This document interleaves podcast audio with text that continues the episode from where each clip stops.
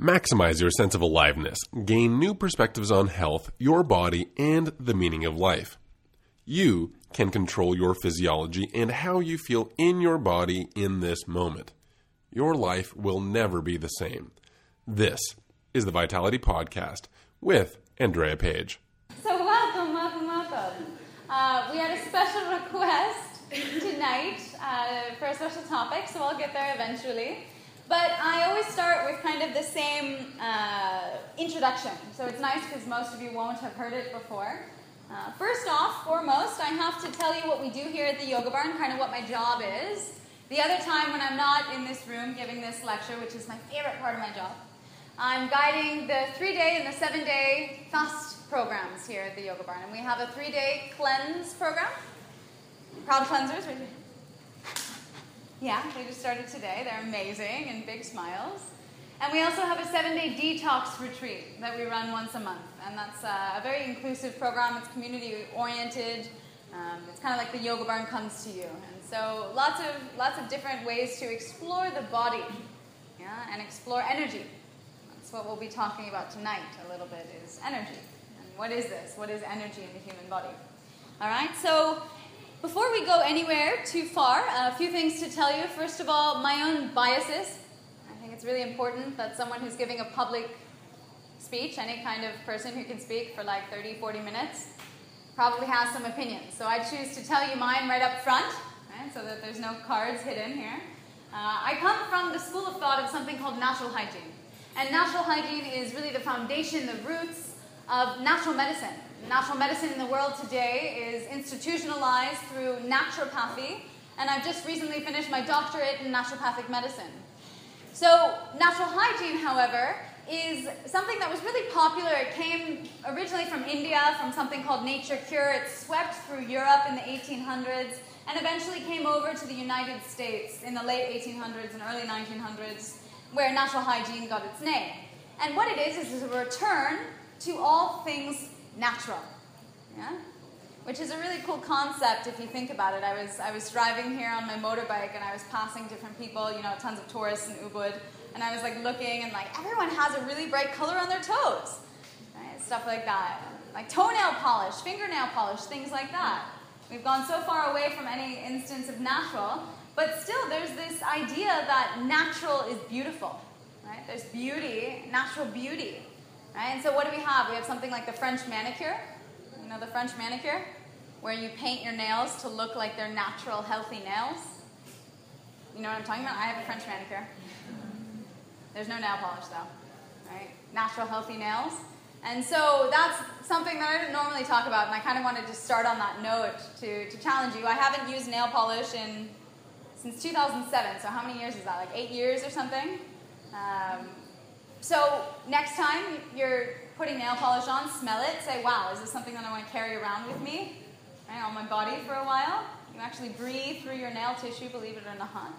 Right? And so that's just a little thought process to put you under to start to think about natural things. Right? I also put on a little bit of makeup tonight, but it's all made out of fruit. That's pretty cool. You can smell my eyelashes, they smell like blackberries. Yeah, 100% pure. It's a makeup company out of the States. I don't own any stock. I want to. But yeah, so you can check that out later for the females at least. Or the males, that would be a good present. So just to get you starting to think about what natural means, because we don't really know in the world of today. Right? We have the elements. Have you heard of the elements? Things like water, fire, earth. What's the last one? Yeah, air. There we go. And then in certain kinds of like Chinese medicine, we have wood, and we have metal, different interpretations of these four elements. And so, really, what natural medicine is in its essence is a return to these elements, returning to balancing them out. More than anything, natural medicine understands the thesis, the core understanding of natural medicine is that the body has the full capability and full capacity to heal itself. I'll say that again because that's not something that people tell you every day. Your body has full capacity to heal itself. It just has to be allowed time and space to do so. And so that's really powerful. And you might think, well, what is that time and space to heal the body? The detox uh, department employees are back here in Viparita Karani. They're giving their bodies time and space to heal turning everything upside down. That's a really wonderful pose. It's actually my favorite asana. I encourage you can all do it during the lecture. I'm not partial either way if you want to lay down or yeah, sit up. But anyway, coming back to the idea that the body has the ability to heal itself. All it needs is a bit of a break. Okay? And so I already told you that the programs we run here are fasting programs. And the reason that we run fasting programs is because fasting is one of the most powerful ways to give that body the break it needs. Because if you think about your digestive tract, and the fasters in here know that the digestive tract itself can take up to 70% of all available energy at any one time. And you know this, you felt this, right? After a big meal, a big holiday meal, how do you feel? Kind of sleepy. You're exposed to North American culture, there's the big Thanksgiving meal, right? And afterwards, everyone falls asleep. They blame it on the tryptophan from the turkey, but it's actually the huge combination of foods that's such an abomination to the stomach. Right? The digestive tract has to work so hard to start to comprehend what all of that was. Right? And so that up to 70% of energy is taken away from the body, right? From your natural sense of vitality. Okay? So just a thought, we'll come back to that. To expose the rest of my biases, I have a Master's of Science in something called ethnobotany, which is the study of the relationship between people and plants, and my specialty is gastroethnobotany, studying people and food plants, right? What kind of plants they eat, right? Moreover, welcome, come on in, get a bolster, close the door behind you, thank you. Moreover, from there, uh, I'm an iridologist, a career colon hydrotherapist, so I look at this side of the body. That's really super important. Not many people are talking about poo. But I find it's really super important to talk about poo. Right? That's a natural, whole, holistic way of viewing health. Right? And our poop actually has a lot to tell us about how healthy we are or aren't. Yeah? So maybe we'll get to that too. We'll see where our lecture takes us. Um, but yeah, those are my biases, right? Very strong, rooted in natural medicine. All right, from there, the theme, the intention in what I try to do in these classes is help people start to reconceptualize this idea of health, right? What is health? Well, often, culturally, we define it as absence of disease, right? You're healthy because you're not sick. Right? You're not sick, so you're healthy. Right? Someone says, at least I have my health. Right? I'm not sick. But wait a minute. My question is, isn't there more to life? My aim is to kind of raise the bar on health, whereby health isn't merely defined as absence of disease, rather, it's defined as living with maximum vitality. Remember back to a time when you were like four or five years old, what would you do? You would wake up in the morning and be so excited a new day has come. Right? All the different things you get to do. Maybe you would jump out of bed and go and wake your parents up and say, let's play. Right? Let's start the day. When was the last time you felt like that? When was the last time you had life force running through your veins? That's a rhetorical question, although I encourage you to continue to think about it as this evening continues. Because that is health. Eventually, the small child starts to eat so many things that bog down his system, right? He's exposed to, of course, the stresses of life, interpersonal stresses, right? Stresses of living in a city, XYZ, whatever. And over time, gets a little depressed, and over time, a little decrepit and frail and ages, right? This kind of thing. And that tends to be associated with energy decline. But I'm here to tell you that actually, this vitality, this inherent aliveness inside of you is your birthright. That you were born to be with it your entire life. And so thankfully today a lot of practices have come into our life to help reconnect to it and rediscover that vitality. Right? So really, raising the bar on health, rather than saying, perhaps, you know, I'm not sick, so I'm healthy actually feeling really good. Yeah? And so we talk about a lot of different topics in these Monday night talks. Um, my goal a lot of times is to help people start to interpret the messages, the signals from their body, right? Things like a headache. Who's ever had a headache? Yeah, right? well, a headache is telling you a few things. It's telling you perhaps you haven't pooped in a while. It's telling you perhaps the fluids in your body are quite imbalanced, a la you're dehydrated. Right? It's telling you perhaps there's some hormonal imbalance or some auxiliary thing going on. There could be nerve impairment anywhere around your spinal area, etc., etc., etc. But it's telling you something. However, instead of listening to that message from the body, what do we do? We go and pop a pill. Right? Just make sure it goes away. So natural health is coming back to being an ally with your body. It's coming back to start to listen to your body. Yeah? And figure out what your body is telling you. Because it's been far too long that we've disempowered ourselves, simply giving our health away to the doctor, to the medical profession at large. Right? You come home from the doctor and someone says, Oh, what did the doc say? As if you, who's been living in this body for 20, 30, 40, no one's too old in this room, years, right? As if you know nothing about what's going on in this vessel. And so, what I intend to do is almost write an instructional manual upon the body so that we can start to get back on the same team. Because your body is like a Ferrari or a Maserati or a Lamborghini or any other of your favorite vehicles or special expensive things, right? And this is the vehicle that you're driving, or your spirit is driving through life. You only have one this race around.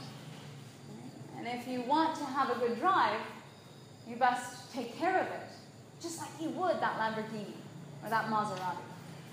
And probably the first thing you do when you get that car is read the user manual. So, it's a little bit of the introduction of the intention for this evening. Um, when we look at raising the bar on health, something that's essential to understanding is a reconnection to our body. Yeah? Because people are so overly disconnected to the body, right? They don't know when they're feeling sick. Because guess what? Sickness, illness, is such a normal part of human life today. And I'm not talking like the cold or the flu. I'm talking about things like mild inflammation, right? Mild autoimmune conditions, right? Bloating, a general lingering headache, always there, not knowing what it's like to feel clear, etc., etc., etc. And a lot of the reason for this is because we are so overly exposed to chemical input today.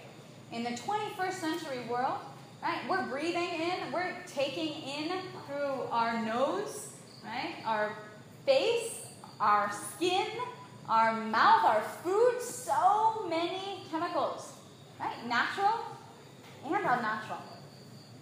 That our body is simply bombarded and overwhelmed by processing all of these things. Right? For example, the modern human meal today, it has more than 50 ingredients in it. If you count every little thing in the sauces, and each one of those ingredients is very much a chemical signal to the body, whereby the body has to process it and try to understand it. And eventually, I mean, up to 50 ingredients. The body says, huh? Huh? What? What? What? What? What? And eventually, it just gets overwhelmed. It just gets to be a bit too much. Right? And so, this, like many other things, can result in indigestion. Yeah? And symptoms of indigestion are like burping, farting, bloating, acid reflux. Yeah, who's ever had one of those? Diarrhea, constipation. Right? Should, should I go on? Because I think everyone's hand should be up. Right? Somehow these machines of our bodies are no longer working as well as they could be. Right? Just like that Maserati, you would definitely feed it premium fuel, and you wouldn't mix premium fuel with the like shitty stuff. Right? You would make sure to give it pure. And so a remove a, a return actually to natural foods is definitely a part of health. Yeah? Who eats things in packages? You know, you eat packaged things with like tons of ingredients on the back. How do you think your body responds to that? Come on. Guess for me. It's not happy. It's not happy. I love that. That was so compassionate. It's not happy. Your body's not really happy. Right? When you give it things made in the laboratory, the body says, hey, I'm not a laboratory. You need a laboratory to dissect that. Right? When you give it things made by the greatest chef known to man, her name is Mother, Mother Earth. She presents to you food that has within it everything it needs to digest itself. Right? And inside of your body, it passes through the body quite quickly. And it allows you to have more energy then to expend. Because the thing is, connecting the dots now, that more than 50 ingredient modern meal, that's actually going to require a lot of energy to digestion, right? And that up to 70% of energy, it's reflected by blood flow. And if the blood is flowing from all different parts of the body toward the digestive tract, you better bet it's flowing away from your skeletal muscles on your arms and legs, making you weaker. You better bet it's flowing down from your brain, making you not as sharp, right? Etc., etc., etc. And so when we can learn to actually maximize the blood flow and thus the energy use in the body, we can start to have a little teeny bit of that energy that the six year old did when they jumped out of bed and said, Hey, mom, let's start the day. Happy Mother's Day. Okay? So, talking now, going into talking about energy, one of the best ways to reconnect to your inner source of vitality is actually through fasting. Now, that might be a bit counterintuitive to most of you because who's heard the old adage, food is fuel? Food is fuel. You need, you need food to fuel up, to go farther. Are, are you guys just the North Americans? I'm trying to figure out if that's a North American. No? Yes? Is there another one that comes from Europe or Australia that I should know? Yeah. Oh, you guys are Australian and you know that? You don't know that? Okay, okay, good. Good. Okay, so I'll figure that out in my off time. But yes, food is fuel. Okay? This is the concept that we need to eat, right, in order to have energy. So who here has been like, oh, I feel so bad for myself, I haven't eaten anything today, one day in their life? Yeah? We've all been there, right? That self-pity, that fear, right? We're so overly addicted to eating. Whereas the truth of the matter is actually that our body and over millennia has been programmed to go through cycles of feast and famine, and feast and famine. But what do we have today? Feast. Feast only. The famine never comes, right? Until the oil runs out and there's no more grocery store. But that's another topic, right? That's my self farming lecture, all right? Anyway, so when we look at the world of today, our body actually never gets a break. The digestive tract, right? If you think of it as like an employee of a business, the business of your body, this is an employee, and you're requiring it to work all day, every day. And imagine you, does anyone have a nine to five job? Yeah, like no one. That always happens. isn't that crazy? That always happens. Welcome to Bali. no one has a nine to five job. Can you imagine if you did have a nine to five job? Okay, just imagine that. If you were asked to work all day, every day, no vacation time, no weekends, how would you turn out? Right? After a few months or a few years or a few decades, how would you be? Broken down, exhausted. Give me some more words. Over it. Over it. Uh, angry, yes. Stressed, right? Overworked, all right? I love that angry, that's fire in terms of elements, right? Yeah, well, guess what? All of those symptoms like burping, right? Acid reflux, farting, bloating, right? Indigestion in general, constipation, diarrhea, those are all the symptoms that you've just mentioned from this one part of your body that has to work all day, every day, almost your entire life. Okay? And so that's why fasting is such a humongously, tremendous, important part of giving the body a break, a rest. Because then what happens when we stop taking in solid fibrous matter is that, that up to 70% of energy gets to be redirected to healing and cleansing at a cellular level. And that's powerful. Yeah? That up to 70% of energy that's not going to digestion after you've been fasting for the minimum of three days required to allow the digestive tract to shut off completely. After that, that's what goes to actually giving you more energy than you would normally have. Right? And so this is quite contrary to that idea of food as fuel. Yeah, I always say on day 17 of a fast, I could feel like I would run a marathon. That much energy, vitality, life force. Yeah, and the traditional natural hygienists did it. Arnold Ehret on day 49 of a water fast. That means taking in nothing but water. Right? He climbed a tremendous mountain just to show that this inner life force of vitality exists. Right? And it's accessible to all of us, and it's our birthright. So, when we come into talking about this in an applicable form for you, of course, fasting is something you could start experimenting with as soon as tomorrow. It's really about starting to discover, uncover, dust off the practices, the semi ancient practices that are available to us today. Right? Things like Qigong, Tai Chi, yoga, right? Tantra, Kundalini, all of these arts and sciences that involve connecting back into our vital life force energy. We're, we're here at a yoga studio. I'm a yoga teacher and teacher training. I have a teacher training going on right now. And in yoga, we, we call it prana. Prana. Say that word. Prana. Prana. Prana. It's kind of fun. Prana. Yeah? This is vital life force energy. This is something that dwells in the body. This is something that can enter through our breath. So, ready? Take a deep breath. Relax. Do you feel a little more alive than you did before that? I do. There's a change in my voice, actually. So, prana can enter through the breath. If you want to learn more about that, you can go to pranayama, the class that teaches you about how to control and use that vital life force energy to your benefit. That's at Thursday at 1 p.m. in the lower studios. Good little plug for that. Try it out, right? These are the subtle energy forms. These are the ways that we start to become superhuman in our human lifetime. Yeah? Superman, Batman, they all exist. Right? And what were they? They were just people. Right? And you can become the next superhuman as well. Right? This is in yoga what we call rishis.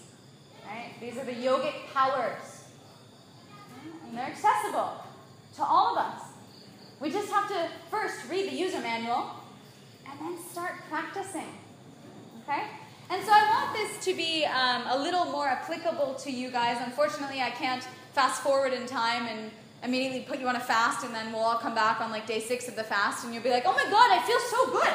Oh my god, I feel better than normal. I can think, I can read, I can do things, I feel superhuman. That's maybe how you would feel on a six day fast. Okay. So, what we're going to do now is just begin to stir up the energy a little bit in your body so that you can feel it on a tangible level. All right? So, everyone, first look at me and then I'll have you close your eyes. What we're going to be doing is shaking out through the hands, just like this. All right? And like really shaking out through the hands. We're going to do this for a while. All right? And then after that, so you can shake out or you can stay still, we're going to go like that. Okay? So, close your eyes. Shake out through the hands. Notice the breath. We're just flicking our wrists, shaking through the wrists, flicking out the fingertips. Essentially, what we're doing is bringing blood flow to the hands. And we're awakening prana, life force energy, through the meridians running up and down the arms. And the palms of the hands and the soles of the feet are places where we have chakras, or energy connection points. And this is energy the same as you know it, right? That we know in physics, like heat. So, slowly, gently, when you're ready, bring your hands to face one another, palms across from each other, and just begin to feel any resistance or magnetism between them. Perhaps you can spread your hands out a little bit and then gently, slowly push them together. You'd like, you can spread them out even farther. And then push in a little bit, feel the resistance, and keep that energetic connection alive. If you'd like, you can bring one hand forward, one hand backward, And feel the presence and absence of the opposite hand. This is prana. This is vital life force energy. You doubt it, or if your mind's coming in the way, or if you don't feel anything at all, simply just shake out through the hands again, no problem. Just a little bit. And then come back to facing one another, the eyes closed so that you're in the sense of feeling more than seeing. And become delicate with this energetic field. This is prana.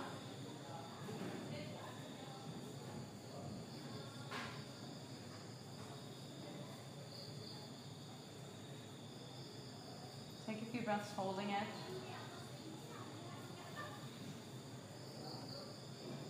Notice what's changed since you've brought your awareness to this. Coming down out of the mind and into the body, into the unstoppable, endless, infinite perceptibility of our being. We have little sensors all over this physical vehicle. It's like a car with a really good car alarm, but we don't often use them. So slowly and gently, when you're ready, place one hand atop another below the belly button, above the pubic bone. This is Swadhisthana chakra. Swa means one's own. Stan means place, kind of like Kazakhstan or Uzbekistan. So Swadhisthana chakra is one's own place. Translates from Sanskrit. This is an energetic field right here that we're touching. It's the womb, it's the place that we come from, and it's the place that we reconnect into in terms of rediscovering our vital life force energy. And so just go clockwise three times and rub your hands on this area, sealing in that energy that we awakened. Hold the hands in the center, take a deep breath. And exhale out the mouth. Ah. Good. Just relax your arms. Take a moment of silence to process that experience.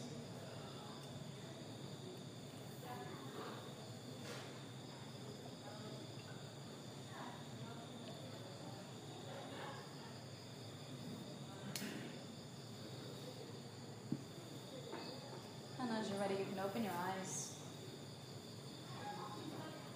Okay, so just a quick show of hands who felt something. No right or wrong. Okay, so only the people in the front row. Cool. Must be near me. now, if you didn't, we can talk after class. Right? But this is awakening. Actually, the first time I did this ever was in a Chi, uh, tai, tai Chi workshop uh, years ago in India. And that day I knew it would change my life, change my entire perspective on life. Right? Since then, I've done extended water fasts, right? up to a month of not eating anything, drinking only water. And through that period, I realized, wow, this is me. Actually, I can live off of this. So you have completely unforeseeable feats that have been practiced by yogis. Yeah? There's a sage in India who hasn't eaten in 70 years, neither eaten nor drunk. He's been put under rigorous laboratory testing, observed for weeks on end, right, in an isolated room, and they just can't figure out what's going on. And so when we start to tap into the energetic sphere, right, things beyond science, because science is just our way of perceiving the world, right, through this mathematical equation. And it's a great way. The scientific process is an amazing, amazing achievement of humans to try to figure things out. But it has its limits. Right? And we're trying to figure out the sphere of the universe using this one human tool. And any good scientist will tell you that science outgrows itself about every 10 years. And what we think we're sure about now, it's probably going to be wrong in the future. Right? The world was once flat. Yeah? And so, by coming to understand that there are actually other ways of perceiving the universe, it's a really powerful recognition that this energy that's running through us could have a little bit to do with it. Right? And tapping back into that energy, right? learning how to feed on that rather than external energy could be a gateway to freedom. First, it takes trust, trusting that your body can survive. Right? Most of it's in the mind. And then it takes actual practice, practices, right? Things like Qigong or yoga or Tai Chi or whatever your practice is to reconnect more and more into this field of energy because it's circulating inside of you. You can build it up within you. It doesn't necessarily require input. Now, I'm not saying that food is useless. I'm definitely not saying become a breatharian. Yeah, I eat. I've been eaten today. Right? But the more simply that I eat, the faster digesting foods that I consume, the more energy my body has to give to me rather than to take by my digestive tract. Right? The clearer I am to be able to connect into the energy force that's running inside of me and connecting me to all of you and all of everything that exists. Yeah, so this energy is something known worldwide, right? We call it prana, as I said in yoga. Right? In Japanese, it's called ki. Have you heard Reiki? Using that vital life force energy. Again, shi or ji in different Chinese arts. Right? Mana. Right? It has so many names worldwide. Every culture on earth has a concept that there's energy running through the human body. We can even think of this as a certain kind of electricity. And so, really, connecting back into this as our primary fuel source is one of the most powerful decisions that we as modern human beings could ever make. Because by insisting that, oh, I haven't eaten today, poor me, or I need food because I haven't eaten in four hours, this is inherently disempowering by its nature. Because really, we're giving away the essence. Whereas if we could reconnect into belief in ourselves and connection to that vital life force energy, then we realize that we don't need anything. Sure, some calories might help every now and then. They'll definitely give you a perk, raise your blood sugar, etc., etc., etc. The physiology goes on. Right? But this primary source of energy is primary. It's first. Okay? And so I want to spend the rest of the five minutes that I have to talk before I open it up to questions about talking about the other side of this. Because the other side of this is what we as modern humans do all the time. We take in external stimulants. All right? So who drinks coffee, Red Bull, soda pop? Should I go on? Um, what are other things? Energy drinks? Yeah? So some hands went up, yeah? All right, and you, my, many of you probably drink it because you need to stay awake and alert and active for your job. Oh, wait, you guys don't have jobs. I mean, you have to stay awake and alert and active in your life. That one guy in the back has a job. yeah? So, that's a lot of the reason that people drink coffee today. And, and by definition and my understanding, this kind of external stimulant that you rely upon for something like energy, right? Caffeine stimulus. That's the definition of a drug. Right? And so coffee, along with things like white sugar, these are the most dealt, underregulated, right? Socially normal drugs available in the world today. Yeah? Whereas alternatives that can make us feel the same way, a back bend in yoga, right? Back bend, way better than a cup of coffee to wake you up and give you energy. Certain things like pranayama. Way better to increase circulation to the brain right? and reconnect you into that vital life force energy. Right? Certain other practices, right? It goes on and on, the list goes on. Giving enema. I have a lot of clients who tell me that giving an enema, administering themselves water into the large intestine and then pooping, they come back and they're like, that's better than a cup of coffee. Right? I feel great. right?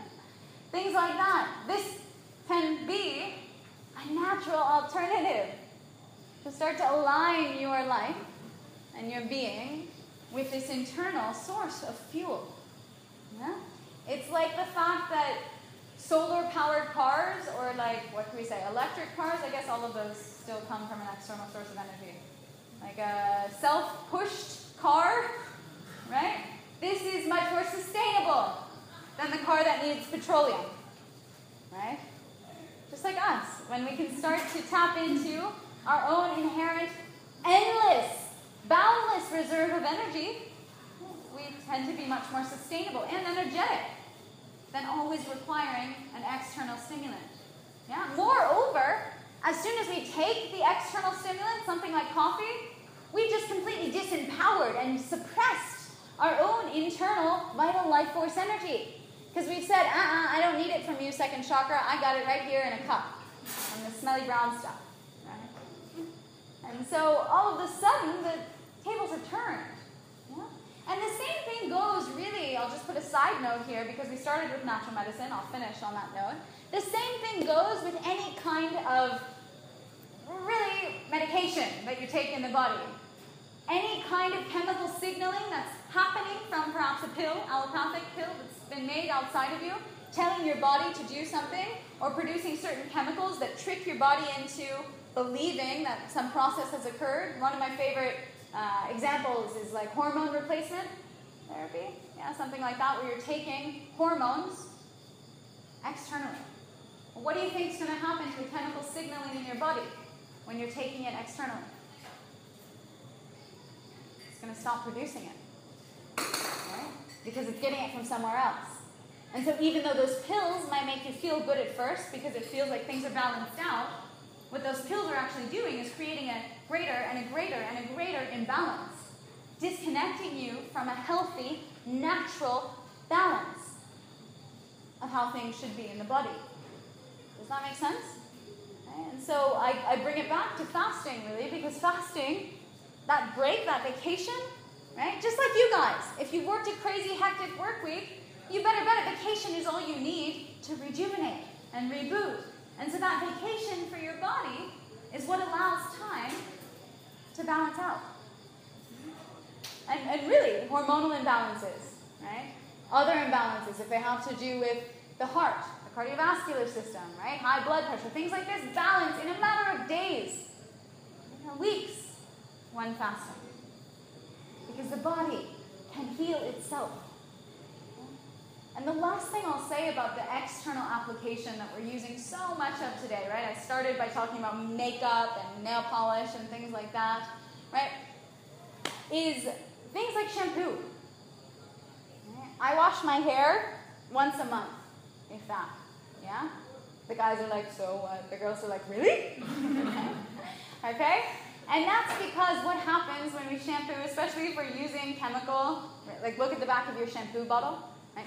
Horribly densely chemical shampoos right, with ingredients that are inherently toxic, right? And we're putting them into our sensitive scalp, right? Massaging them in as well, getting them right in there and really smelling them, having them wash down over our pores, definitely being absorbed. Right? I'll stop there though. When we put on shampoo, what's happening is that we're actually taking away the natural oils from the scalp. All right? And we're telling the scalp, hey, you don't need to continue producing these natural oils. Okay? But then when the shampoo leaves, the scalp's left really dry because all the oils have been taken away, right? So we're in a deficit. So immediately the body answers and says, oh, I have to start to balance myself out. The body always wants to heal itself. And so it starts to produce even more and more and more oils. Right? So your hair gets oily. What do you do? You shampoo your hair again using that same horrible chemical ripping stuff. And we go through the same process. And over time, the hair gets oilier and oilier, right? And you need to wash it more and more and more. Right? When indeed, if you just held off for a little bit, there would be a natural balance that would happen in the body. And you would find that your hair is actually able to manage and maintain itself. And that's magic. So, for those of you who want to start experimenting with this, the way to go about it is if you wash your hair every day, start every other day and you'll manage it. The first week, maybe you'll need to wear bandanas and like hats and things like that on the off days, right? On the second week, you'll find that things have balanced out a little bit more, right? After some time, maybe then start washing it every two days, right? And then start washing it every three days.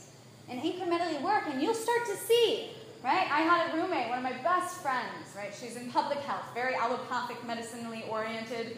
We have lots of differings and opinions, but we're still so deeply close in our human connection. Right? She never believed me. We were living together in Bangladesh, right? And she never believed me. She's like, "Really? You wash your hair that infrequently?" Until she started trying it. Right? She didn't tell me until years later.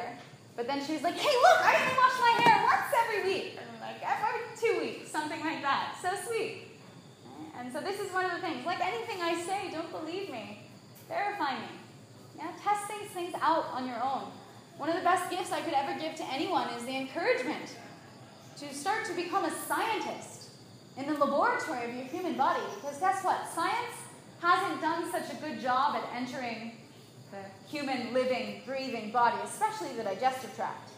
Because the moment we take the human body into the science laboratory and slice it open, right, it's no longer living, breathing, digesting as it would be normally. Does that make sense? And so the best test and research subject that you could ever have is yourself. Yourself. And so start doing experiments. Start asking questions. Start reconnecting. Start asking yourself what is natural. Right? Do research. Keep in touch with me. Ask me questions. Right? Pose perplexing things of thought to me. And the conversation can always continue. So I've left quite a bit of time tonight for questions, which is good. Does anyone have any questions um, about anything I've said, first and foremost, or about anything else that you're curious about, or other ideas of, well, how can you make this natural? yeah. I wish it was all thank you. Thank you. Um, uh, fasting. So I haven't done much fasting in recent life. When I experimented with it earlier on, I found like that I was experiencing sort of like rubber band where I would have you know, sort of intense fasting experiences. I would experience energetically what you're describing, but then coming off of the fast, I would almost like redo all of like the damage or whatever just by like, like start eating things, and then it felt like too slingshotty. Mm-hmm. And I'm wondering if, until my answer is that you just seek out a more balanced diet all of the days. I guess can you speak a little bit to like balance and how yeah. fasting is an extreme. I love that. Yeah, brilliant, beautiful question. So I'm going to make you think about this and critically think to find the answer. If I wanted to create some kind of smoothness or balance between two levels like this, we could think of everyday life maybe binge eating, and fasting, what would I do to create some smoothness between them? All right, I'm talking geometry here.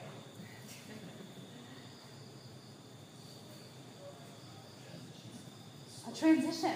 I love that word, transition. Right? It would look like a diagonal line in the world of geometry between these two levels. Right? And this diagonal line is often what I call a ramp. Right? And I always I give lectures on fasting, and I try to tell people the total instructional manual on how to fast on your own. You can come back another week if you're interested in that. Um, but in general, fasting is something that we really have to ease into and ease out of.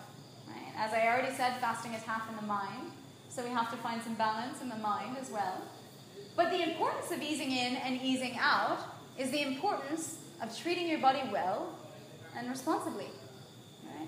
And so, in easing in and easing out of a fast, what you're going to look like is perhaps you're fasting for, give me a number of days. Huh? Anyone? 10 days. 10 days. Love it. So you're going to take a 10 day, maybe a juice fast, all right? Where you're only having juice and water. If you want to have coconut water or herbal tea, fine, it's up to you. But fresh pressed green juice, water, that's what's necessary. 10 day fast. Awesome. You'll thrive, actually, on something like that. Right? And if you take that 10 days, it's going to be absolutely so important that you transition in and out of it to give the body an easy time rather than this rubber band or slingshot that you're describing. And so the formula is that you take half of the length of the fast. In a case of 10 days, what's half of it? Glad you're still awake, some of you. Five. Thank you. Five days. And you'll put that before and after the plateau that is the fast. Alright, so that means that five days before you start your juice fast, you're going to immediately start simplifying your diet. So immediately you're going to cut out all processed foods. All right, that's maybe day five.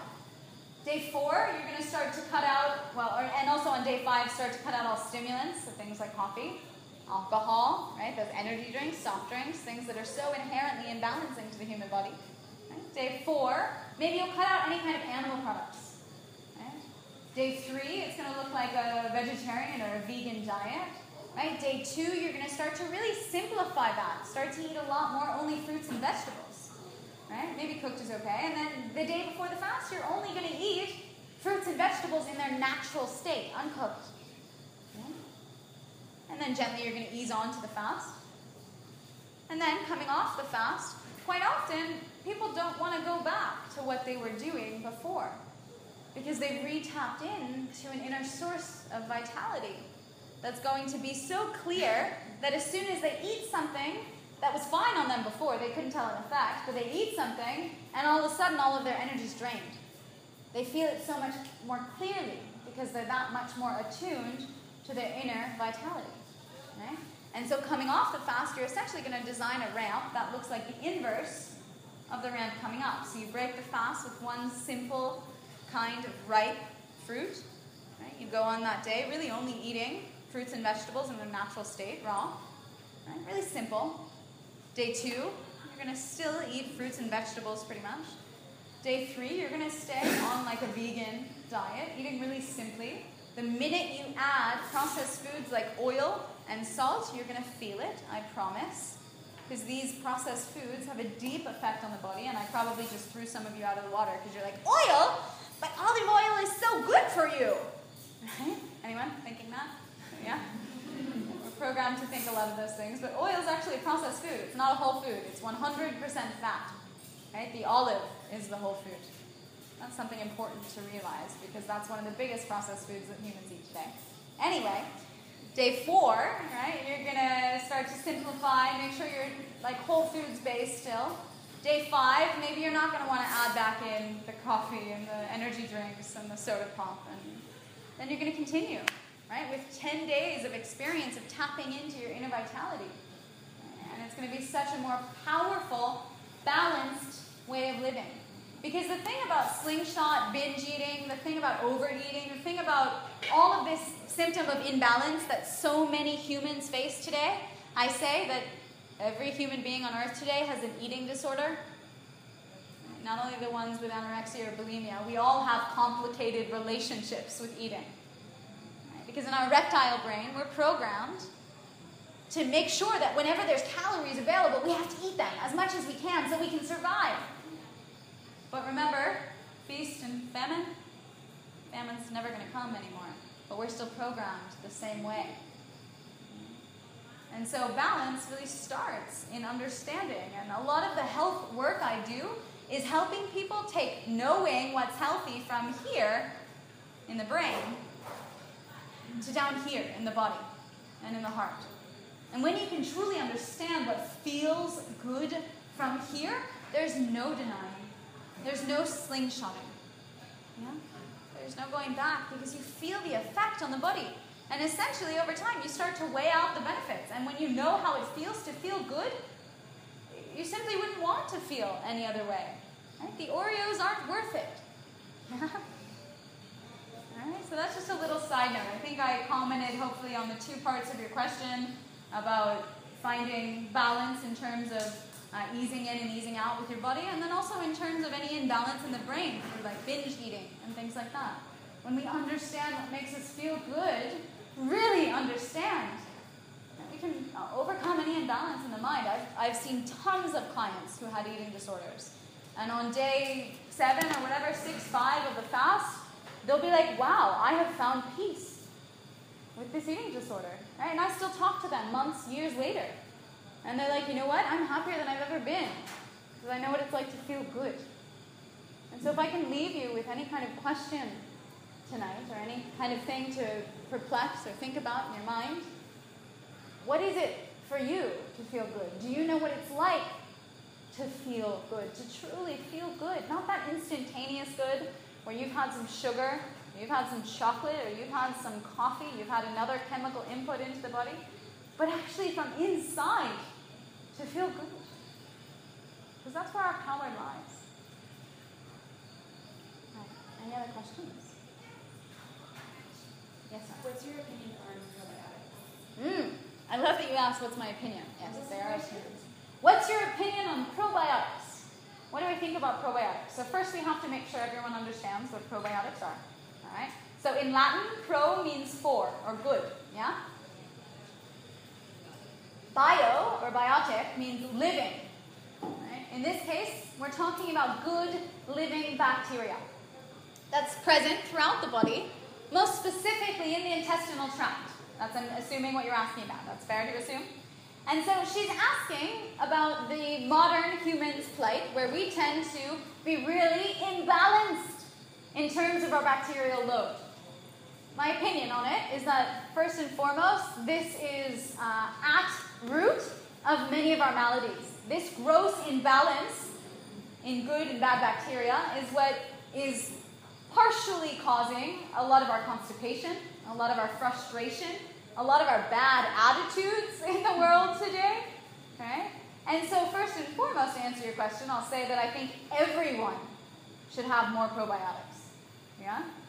All right? So, probiotics, these good bacteria, they're in kind of polar opposition to bad bacteria. All right? And bad bacteria are things that make you sick. Right? You might have had Bali belly. Anyone? Bali belly? Montezuma's revenge. Delhi belly. Right? Every country around the world has its own name for this traveler's diarrhea. Right? And this is just your body simply trying to get rid of any kind of bacteria that it doesn't like. And mind you, that's a message from your body. If your body is spitting something out, literally spitting through your bumhole, right, you best not take something in. Because if it's trying to spit it out, it's doing a job. It's working really hard to do the job. If you give it more to process while it's doing the job, guess what? It's just going to spit harder. Yeah? So I have girls who come in here and they're like, oh, I've had Bali belly for two weeks. It's horrible. What should I do? And I'm like, poor baby. Right? Two weeks of diarrhea? Goodness me. It takes like 16 hours of not putting anything in to allow your body to stop spitting. Magic. Magic. So if you get that message from your body where it's spitting, my invitation to you is to stop putting anything in until the spitting stops. Yeah? Alright, but that's tangent. Back to your question. The reason that we're so super imbalanced in bad bacteria today is because we've been overly exposed to this wonderful chemical invention called antibiotics. Yeah, who in their life has taken antibiotics? I have. In fact, in the United States, when I was much younger, I was prescribed them every day for five years straight. So it's taken me a long time and lots of probiotics to start to balance things out again. Right? But it's not only the pills that we're exposed to in terms of antibiotics, we're also exposed to antibiotics massively through any kind of animal product that you're taking in. Right? Chickens in cages, of course, tons of antibiotics injected. Farming of cows, right, for their milk, right, or for their meat, injected with antibiotics so that the 200 cows in a room this big, maybe 300, right, maybe even 400, yeah, probably. That's factory farming. If you don't know about it, I encourage you to look it up because every time you go to a restaurant, likely that's the kind of cow that you're encouraging. Right? Anyway, so that cow is being injected tons with antibiotics. Okay?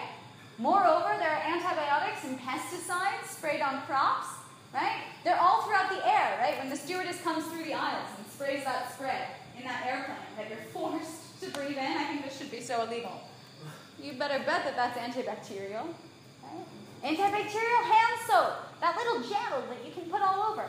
You better bet that that's killing all of the good bacteria that it makes contact with. And if it goes inside and runs through the fluids in your body, it's going farther than just where it was contacted. Yeah?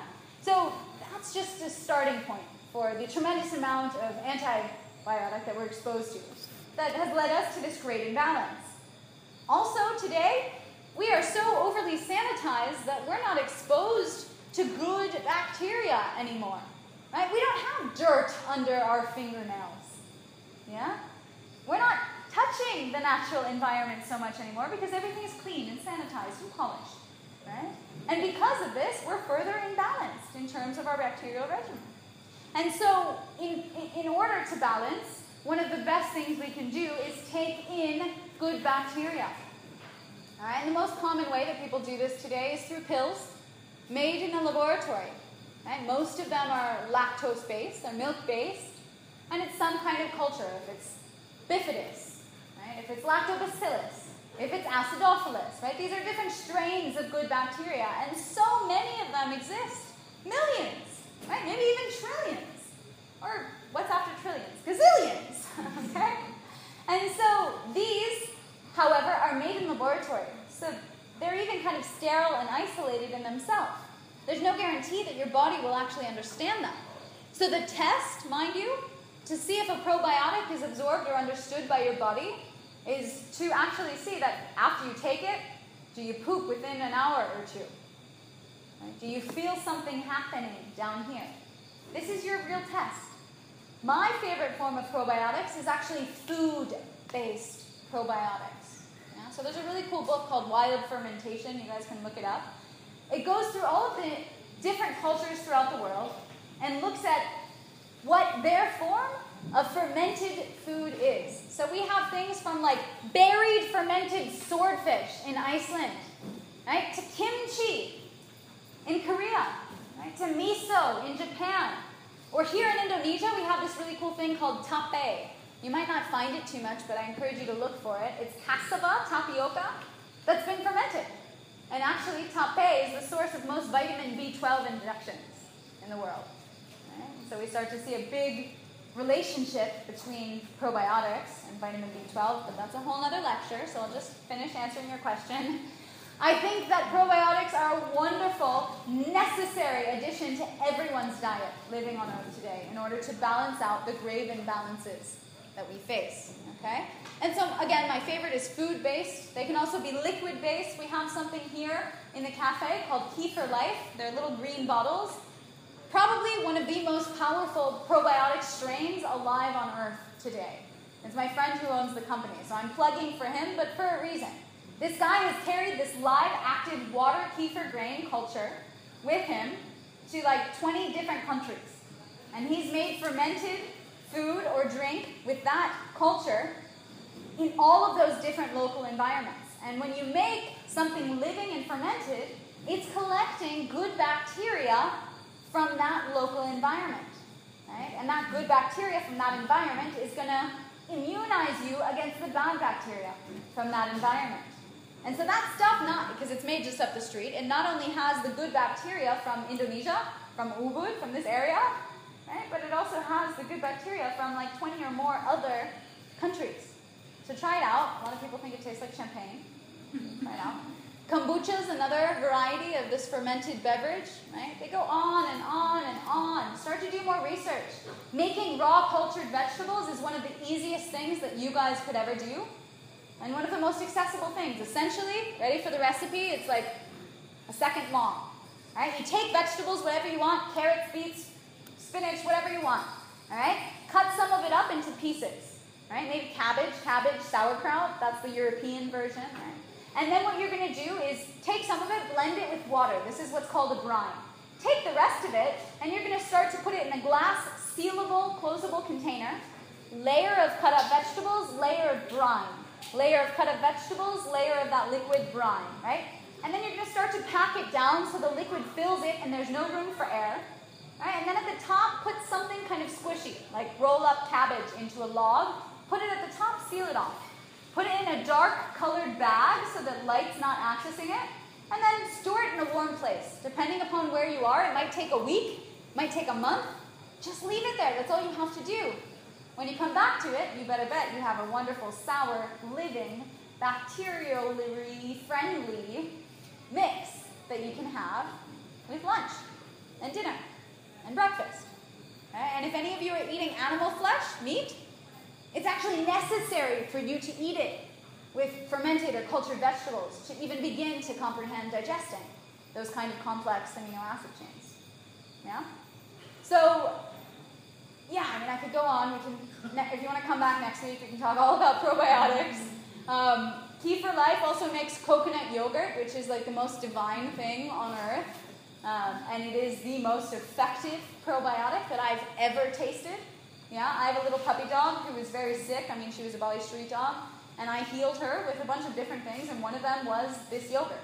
Right? I was feeding my little Bali street dog really expensive cultured yogurt. Right? But all of these things you can make at home. Culturing foods, making kombucha, that was how I learned about capitalism. Right? You start with one, the next week you have two, the next week you have four, right? The next week you have eight. It was amazing, right? So try that out. This stuff can be so super rewarding, so abundant, and it can really build community with you and your friends and all those people you love. So yeah, that was my 10 minute lecture on, on probiotics. Does that express my opinion? Yeah? Okay, cool. Thanks for joining us for another episode of the Vitality Podcast. Please click over to Apple Podcasts and leave a rating and review to spread this work with the world. You have a part in transforming humanity's health. Keep enjoying this free resource and make sure to give back by sharing, subscribing, and checking out all of Andrea's work at liveforvitality.com, where you can find links to Instagram and other social media. Andrea also gives astrology readings, holds online fasting retreats, and teaches detox courses and advanced yoga teacher trainings. So come to liveforvitality.com and let Andrea transform your life now.